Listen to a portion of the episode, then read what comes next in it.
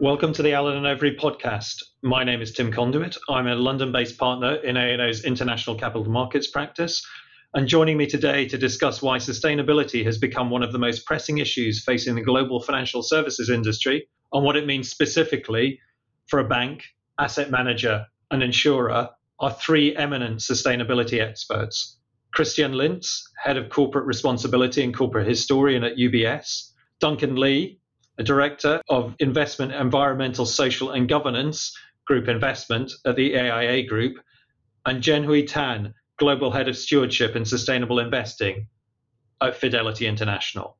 Among the topics that we'll explore will be the evolving landscape for sustainable finance, the future of a net zero economy, and the role boards and senior management should play in moving industry in the right direction. So, Christian, if I can start with you, Sustainability has become central to the global economy. How has the landscape evolved in the last five years? Sure, and thanks for inviting me. Uh, let me take a date which is just outside the five years that you've highlighted. So 2015, so seven years. I think two interesting points around that date. Number one, you know, we at UBS did a paper in 2015, which I think is very telling in what's happened afterwards, which was really around how to make the SDGs, the Sustainable Development Goals, investable. I think that was a, a, very important point. The SDGs came out, of course, officially on the 1st of January 2016, but I think it showed the direction of travel, which is okay, let's not just talk about sustainability per se, but talk, talk about what is the actual business case? You know, how do we make this relevant for clients? So I think that would be one. The other one, 2015, is, and I compare now 2015 to 2020, is the number of regulatory developments because there was an increase pertaining to sustainability and finance of 210% in those five years, 2015 to 2020. So I'd say that's another one which I would describe as we're moving from a kind of a freestyle in inverted commas approach and the way that we looked at sustainability to something that is becoming more and more compulsory to use sort of the uh, Winter Olympics kind of language of sustainability here. Thanks very much. And Jen, from from your perspective, how has it affected your business? It's affected us in you know a variety of, a variety of different ways. I guess if I can step back a little bit, taking a shorter time frame from what Christian just spoke of, the last two years in particular, since the pandemic, has seen a very sharp acceleration in the interest around sustainability. So yes, the foundations were being put in place beforehand, but it's really in the last two years it's exploded into the consciousness of the mainstream of finance. And that, although it feels very obvious now, was not actually that obvious in retrospect. There was a view that ESG was a bit of a bull market phenomenon, a nice to have, you know, one that would disappear when the going got tough. But actually, the exact opposite has happened. We face this global crisis, and what this crisis has reminded all of us is the importance of being resilient and being sustainable and managing assets for the long term. And one of the most important shifts I think that's happened is this movement from shareholder capitalism to what people are now calling stakeholder capitalism. I'd like to spend a little bit, just a few minutes to talk about look, why is this different from what it was before? And why is it something that mainstream investors should really care about? So, to me, what this shift really represents is a shift in the view around what constitutes a long term driver of value creation. How can we create genuine longevity in businesses at a time when we know that corporate life cycles and management tenures are structurally on the decline? And that includes things like the role of employees, so not just as human capital inputs, as we might have thought them, but now around considerations around welfare, around inclusion as well, around suppliers. So the failure of supply chains has now been clearly exposed as both an operational and reputational risk. And also around customers most businesses don't need to be told to focus on their customers. I think that that phenomenon does come naturally, but there is a process on educating customers on how to manage their demand in a sustainable way. And you can see that rising in some of the industries that we look at, whether it's around fast fashion or automobiles. You can see that surfacing consumer consciousness already. I mean, maybe to turn from the questions that you, have been discussing around, and I think the the theme that Christian brought out about making the Sustainable Development Goals investable, and then that that the Jen that you you brought out about how to make this a long term driver of value. And in fact, what are the long term drivers of value? Maybe Duncan, many CEOs in the finance industry have said they believe that the future growth of their business is going to be largely determined by their ability to anticipate and navigate the shift to a low carbon and clean technology economy. In order to successfully capitalize on those opportunities, what do you think the role of the board and the senior management should be in implementing that transition?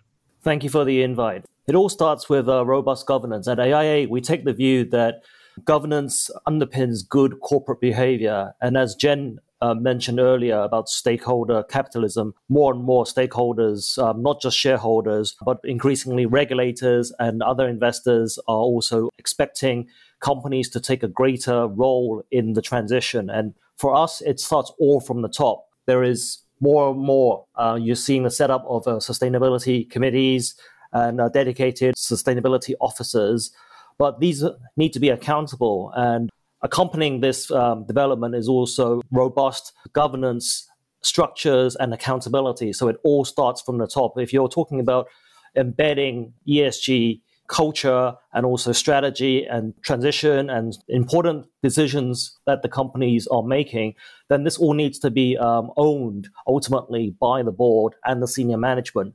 Um, culture can only uh, pervade if it's seen by the uh, managed by everyone that the senior management and the board are not only owning it, they're overseeing it and are also accountable by it as well. If I can just just add to that point, Tim, and just reinforce a point that, that Duncan made, you know, the, the reality is that transition is a long term shift, but we know that it needs to start now. But we also know that given the reality of management tenure, it is very unlikely that a management team that announces a bold net zero ambition or a target is going to be the management team that implements it in the future. And so, really, when we think about assessing what it is that boards and managements do today, it's not necessarily around their ability to execute, because that's going to take more time than, than they're probably going to have in, in reality. It's going to be around what are the structures they're putting in place that ensure that that delivery is going to be embedded in the entire business going forward. And here, I think, is where looking beyond boards and, and, senior management, investors have a really key role to play here as well, because ultimately we need to help underpin and support the board in that. Um, and senior management in that movement.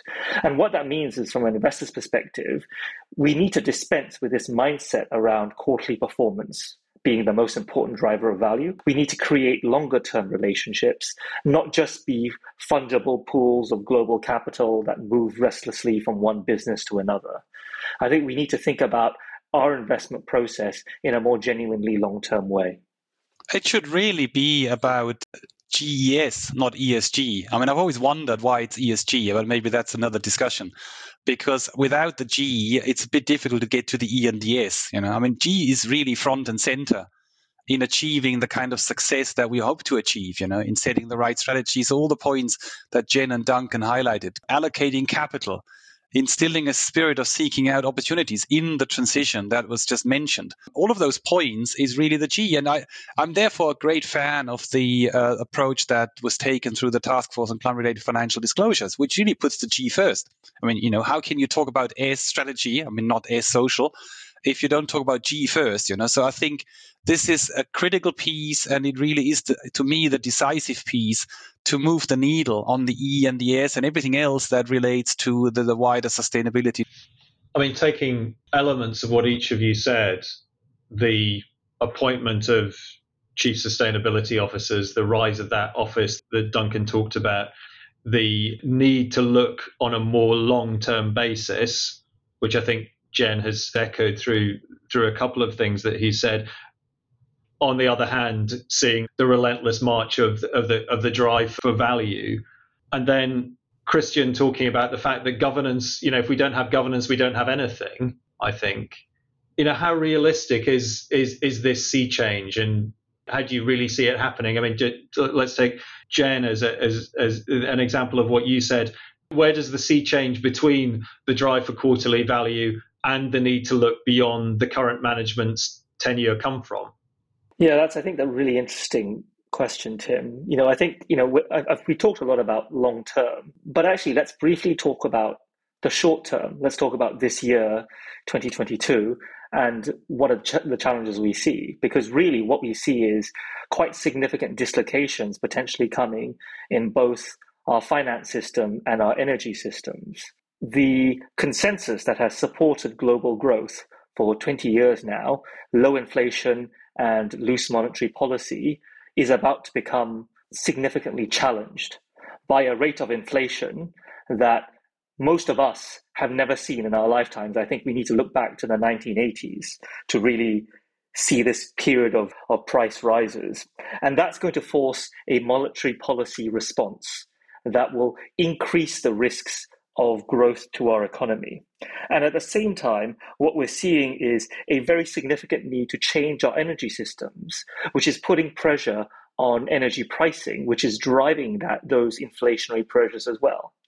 And loss of confidence in that a cost of living crisis in ordinary citizens is going to test the faith of the public in the need for this energy transition. So, really, not just thinking about kind of long term value, but how, as a society, do we bridge this period where we, where we know these challenges are going to be front and center? How do we manage the decline and changes in the pattern of use around fossil fuels but also at the same time ensure that society and consumers, especially the lower um, income cons- consumer groups, how they are going to be protected from those um, challenges that the transition brings. And that I think is going to determine our genuine future outlook when it comes to how we deal with climate change. Let's maybe move on to another aspect of that question. I mean, I think all of those pressures and and a, and we all understand that that you're right.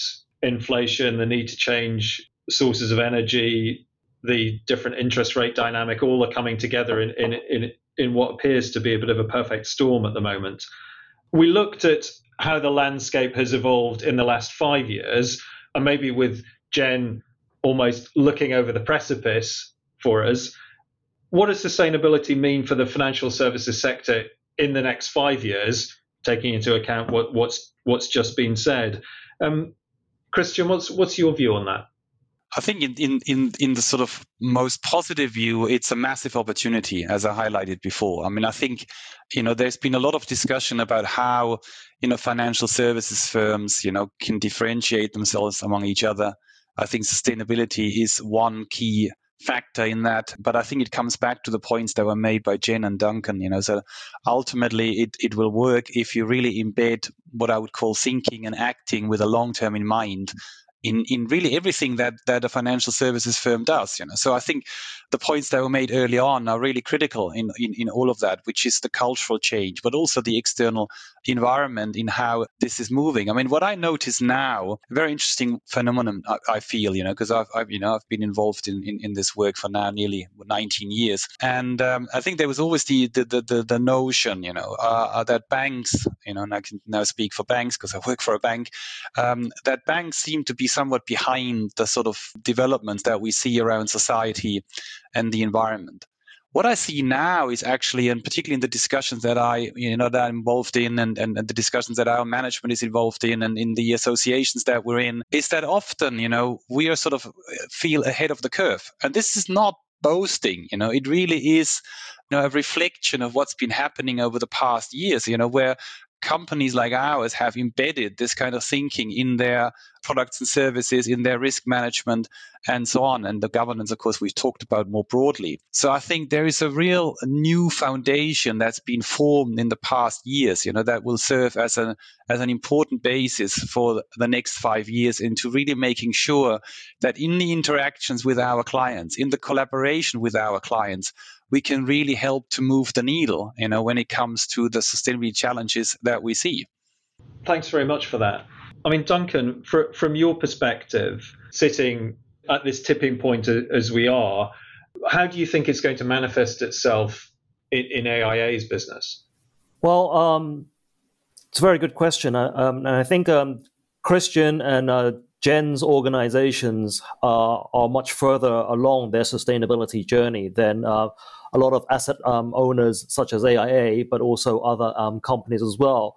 And to reiterate what uh, Christian is saying, that there is a lot of value that the banks and the um, asset managers can bring in helping their clients raise either awareness or get on those sustainability journeys. It's about planning for the long term. The companies and asset owners have to start because um, their investors and um, stakeholders demand it. But not only that, but the, um, because these companies uh, require financing, that if the providers of those of the capital assess the resilience of the business model in those companies and determine that the resilience isn't there for the longer term, then they won't allocate their capital to those companies. So it's for a multitude of reasons that companies uh, need to embed the sustainability into uh, into their business models, and they need help in that. And that's where the banks, the asset um, managers can come in. And it's also to raise awareness amongst uh, the wider financial services, different segments of the financial services sectors as well. Even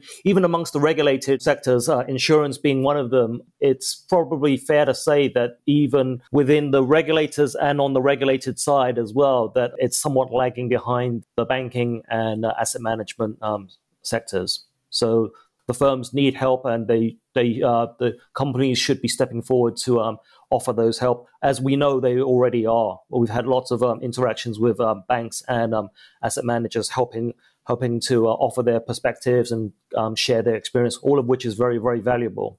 You talked about the insurance sector potentially being you know behind asset managers and banks.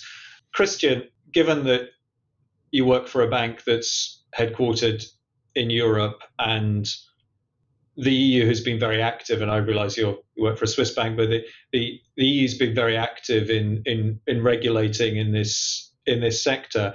How much of the change is being driven by regulation, or is it the other way around? Is is the regulation being driven by institutional change? Interesting one. I mean, that's a. I'd say there's been institutional change first you know, when I go back, um, you know, be, even before the, the, time frame we used at the beginning, if I go back 10 years, to be frank, there was very little government interest in what was happening in a space such as sustainable finance. I mean, we, we were shaping the definitions so that we could actually be transparent to our clients what we mean when we talk about it. We reported on that. We followed up on that every year um, and evolved the whole thing uh, accordingly uh, over the years. And you know, you can you can trace that, or anybody can trace that, just looking at the reporting that we did over those years. I think what's happened is that um, governments have clearly realized, understandably, that this space has evolved so massively, you know, and that is, of course, a, a, potential or important lever in how to move the needle over the coming years. That, of course, this has um, been um, accordingly uh, increasingly regulated over the past years. I think what's interesting is, of course, the speed at, at, at, which this is coming. A colleague of mine once told me he's been in regulation, regulatory matters for a long time, you know, that he's never ever seen something happening at the speed that he sees now with sustainability in finance. You know, the, the speed of regulation is kind of um, enormous. And I think, you know, even though the, you made the point about Europe, I mean, you know, look around you. I mean, it's happening all around the globe. I don't know what the latest tally is, but I think we're now talking about 16, 17 sustainable finance taxonomies or similar, either already being put in place or being evolved around the globe. So clearly there is a lot of focus on that. I think the the next years will tell us, you know, to what extent and how this is going to shape the transition that I think particularly Jen um, highlighted earlier on, you know. Um, and I think coming back to my earlier point about freestyle versus compulsory, you know, from a sports perspective, I hope that there will still be enough of that freestyle element, you know, because I think what we definitely need in that transition is a lot of innovation and more innovation, creativity around the whole space. So I think there's got to be a kind of a balance that we need to find over the coming years between yes on the one hand the need to to regulate the need to shape this from a government perspective but at the same time also to have this space for what i would call uh, creativity you know that we need to keep um, moving in this particularly important space. If i can add to christian's very well made points i think i think he's exactly right. I think what's what's happened actually is that the sustainability has become quite fundamental to finance's societal license to operate. It is now part of how we earn the trust of our customers, uh, the communities, the suppliers in all of the world's in the markets in which in which we operate. But I think the challenge now is what level of sustain, sustainability integration is going to manifest itself in quite different ways in different organizations. And I think the challenge is no longer around the why should you, but the challenge is now around the how are you going to do it. And I think about sustainability integration in three different levels, if you like. So the first level being around basic compliance with regulation. You know, and if to me that's important, every organization needs to be compliant. But if that's all sustainability is, then we're not going to achieve a lot, right? We, we're all very accomplished at complying with regulation. On some point, if you want to change the way your business operates, you need to elevate sustainability into the business strategy of the organization itself. You have to be thinking about your purpose as a business and how your purpose serves a broader goal than simply the generation of profit, how you can serve the customers in a more genuine long term way. And then I think the final shift that we need to think about, and this is, I think, where sustainability is now, that precipice, is around how do you move from changing a business strategy of an organization to changing the system itself and making the system more sustainable. And here I think there are two important shifts that the finance community is making and will continue to make over the next let's call it three to five years. The first is from a move from what we have called financial materiality. So looking at issues that are financially material to the companies that we invest in to what we now call double materiality. So looking at the impact of the companies that we invest or lend or do business with and what impact they have on the environment and on society and holding them in, in some sense accountable for that impact irrespective of whether or not that presents financial risk today.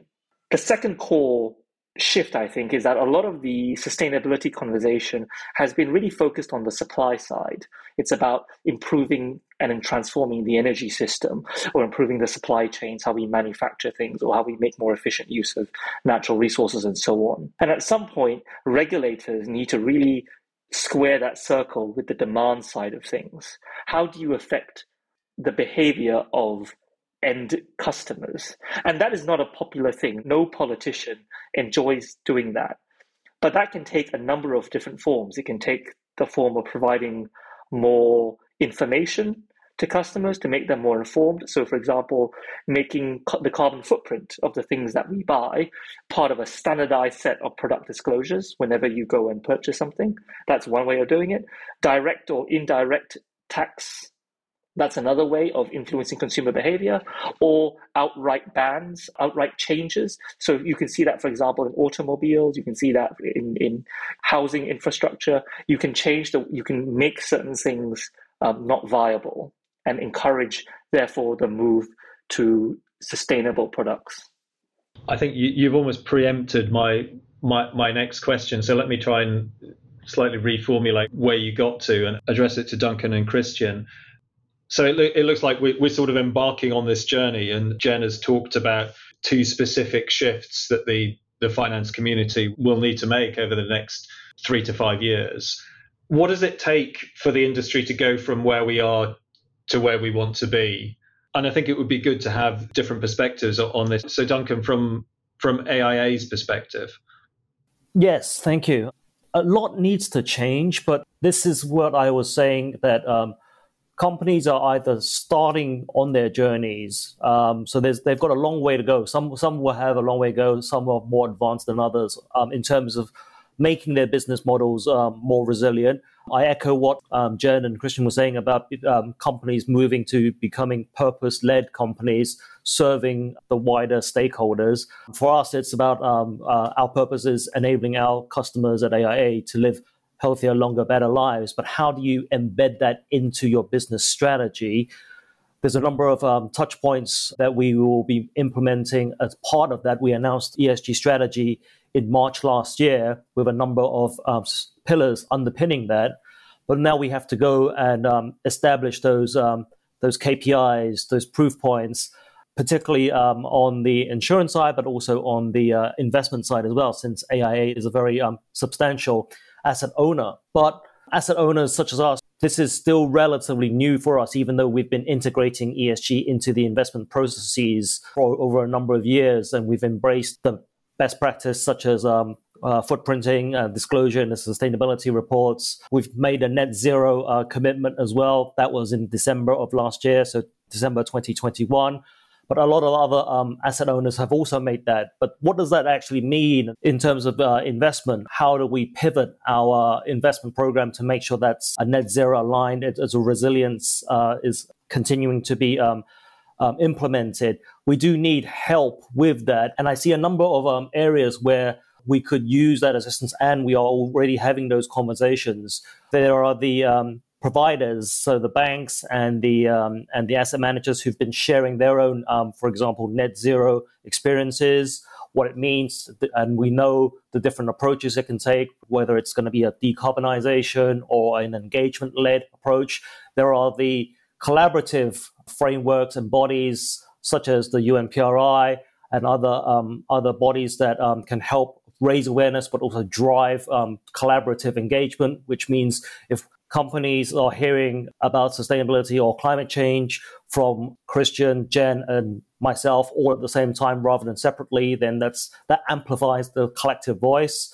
There's also um, we see a lot of advisors, advisory firms that are building up their expertise and sharing their insights too. Consultancies, law firms, and also the big accounting firms as well. And don't forget, a lot of this also has mirroring some of the uh, developments on the uh, ISSB um, side as well. PCAF has been there for a while, but um, that hasn't always made its way into the thinking and uh, accounting standards that uh, are being set up in the in in the firms. So um, a lot of this is where companies such as AIA and others can benefit from the experience and collective wisdom of the other um, participants. And just also wanted to make one point on um, that Christian made on um, taxonomies. With SFDR in, in the EU, it impacts AIA as well, since we have a number of SICAV funds. But with SFDR and also some regional taxonomies, the MAS coming up with theirs as well. There's also a, um, a somewhat uh, fraught tension at the uh, uh, asset owners level in terms of they need to comply with so many um, different taxonomies. That also presents a, um, a challenge as well. And uh, obviously, this is not debating whether there should be one single global taxonomy because that's probably a, a very different topic of conversation. But then, as a company that is present in a number of different markets in Asia and also operating funds uh, out of Luxembourg, then there will be so many different um, frameworks, touch points that, that we need to uh, address if we are to um, move our own business model forward as well. So a lot that uh, companies such as AIA can um, can benefit from the uh, collective wisdom of other financial sector um, participants. No, thank you very much. And that's a really comprehensive and, and, and cogent um, explanation. Maybe, Christian, as a final question, do you think banks have a particularly key role in driving this change? I would put it like actually following on from Duncan's point, the one thing that immediately came to mind um, is one of the, the key elements, one of the focus themes of our sustainability strategy. I mean, we have three people, planet, and the third one, actually partnership. And I think just listening to Duncan, that immediately came to mind. Be it, you know, of course, on the net zero side, you know, net zero banking alliance, net zero asset manager initiative, GFANZ, so there are a number of examples where that shows, but also I think in particular, which is really critical, partnership with our clients. I think at the end of the day, particularly as a major wealth manager, uh, you know, it is really about um, you know mobilizing capital with them, you know, uh, together with our clients, you know, helping our clients to become better informed about their sustainability footprint. I mean, we are a, a bank. I mean, in Switzerland, for instance, we're a universal bank, so we have everything: retail corporate clients, institutional clients, private clients, and I think you know small and medium sized enterprises. And I think you know everybody is, is is working on this agenda. There are different points in this. So I think as a bank, it's a particularly you know I think interesting task to to put it like that to help our clients with that, you know, to see what, for instance, on the climate topic, what are the transition options to, to, to come back to Jen's point about and, and, and really critical point about the transition. You know, what kind of products and opportunities should be should they be aware of? So I think this whole notion of partnership with uh, with various stakeholders, including you know as I highlighted our peers, is absolutely critical. This is a really really complex landscape you know? I mean it, it, it, used to look simpler you know? I mean we've been involved in sustainable finance activities for 25 years. I'm sure when people started the first what was then called still a you know socially responsible investment product you know they thought okay wow that's a huge achievement you know? And i'm sure it was. But today you know when i look at all the different stakeholders that are involved in this all the different expectations the growing requirements this is a complex landscape. And that's why I feel the key word for us is help, support, assist, collaborate. You know, it's this partnership approach that is absolutely critical to help to move this forward. And you know, it's it's core to me again to use Jenn's point uh, around transition. It's core to transition. You know, I don't think that a single bank would you know be able to claim for itself that it can do that on its own, like any other financial services institution. This really has to be in collaboration with others, and I think that is hopefully going to be the key element, the key focus of the coming years in how we can do this together with others and in, in, in view of the challenges that we actually all face together. I think that's a very hopeful note to to finish on, and uh, I think if we take nothing else away from this discussion, I think the fact of you saying, Christian, that well, it used to be simple. Now we have 16 or 17 global taxonomies, but yet ESG and sustainability has exploded as into the global consciousness, as Jenn said earlier, I think presents us with huge opportunities. And it's been a really interesting and stimulating discussion to have to see how you personally and your and your respective organisations are uh, are looking at those opportunities and and looking at this this economic and social tipping point at, at which we're at and seeing what the future will hold. So thank you very much to Christian Leitz, Head of Corporate Responsibility and Corporate Historian at UBS, Duncan Lee, Director of Investment Environmental Governance Group Investment at the AIA Group, and Jenn-Hui Tan, Global Head of Stewardship and Sustainable Investing at Fidelity International. Thank you very much for your time today, and thank you for your contributions.